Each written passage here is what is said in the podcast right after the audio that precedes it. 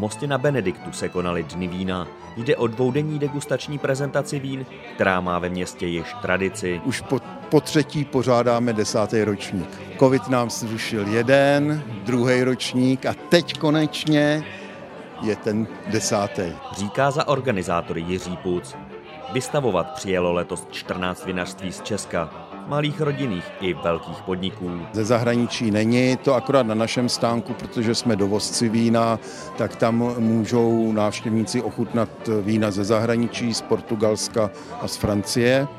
No, ale jinak je to, jsou to vína z Moravy a tady z Čech, z okolí. Příjemný prožitek z ochutnávky vynikajících vín doplňovala cymbálová kapela.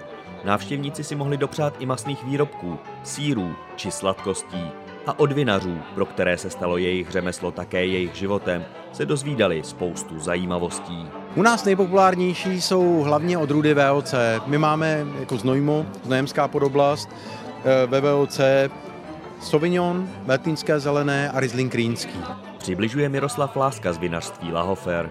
Připomeňme, že VOC je označení pro vína originální certifikace. Určitě nej, nejlepší odrůda u nás nebo nejoblíbenější je Kerner, kterou se vlastně profilujeme jako vinařství.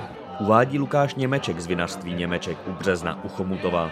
Kerner je odrůda bílého vína vyšlechtěná v minulém století v Německu křížením odrůd Trolínské a Riesling Rýnský. Z odrůd, které jsem dovezla, tak si myslím, že naši oblast nejlíp reprezentuje Mopr. To je taková vyhlášená odrůda pro Litoměřicko. Dodává Lucie Popovič z vinařství pod Radobílem.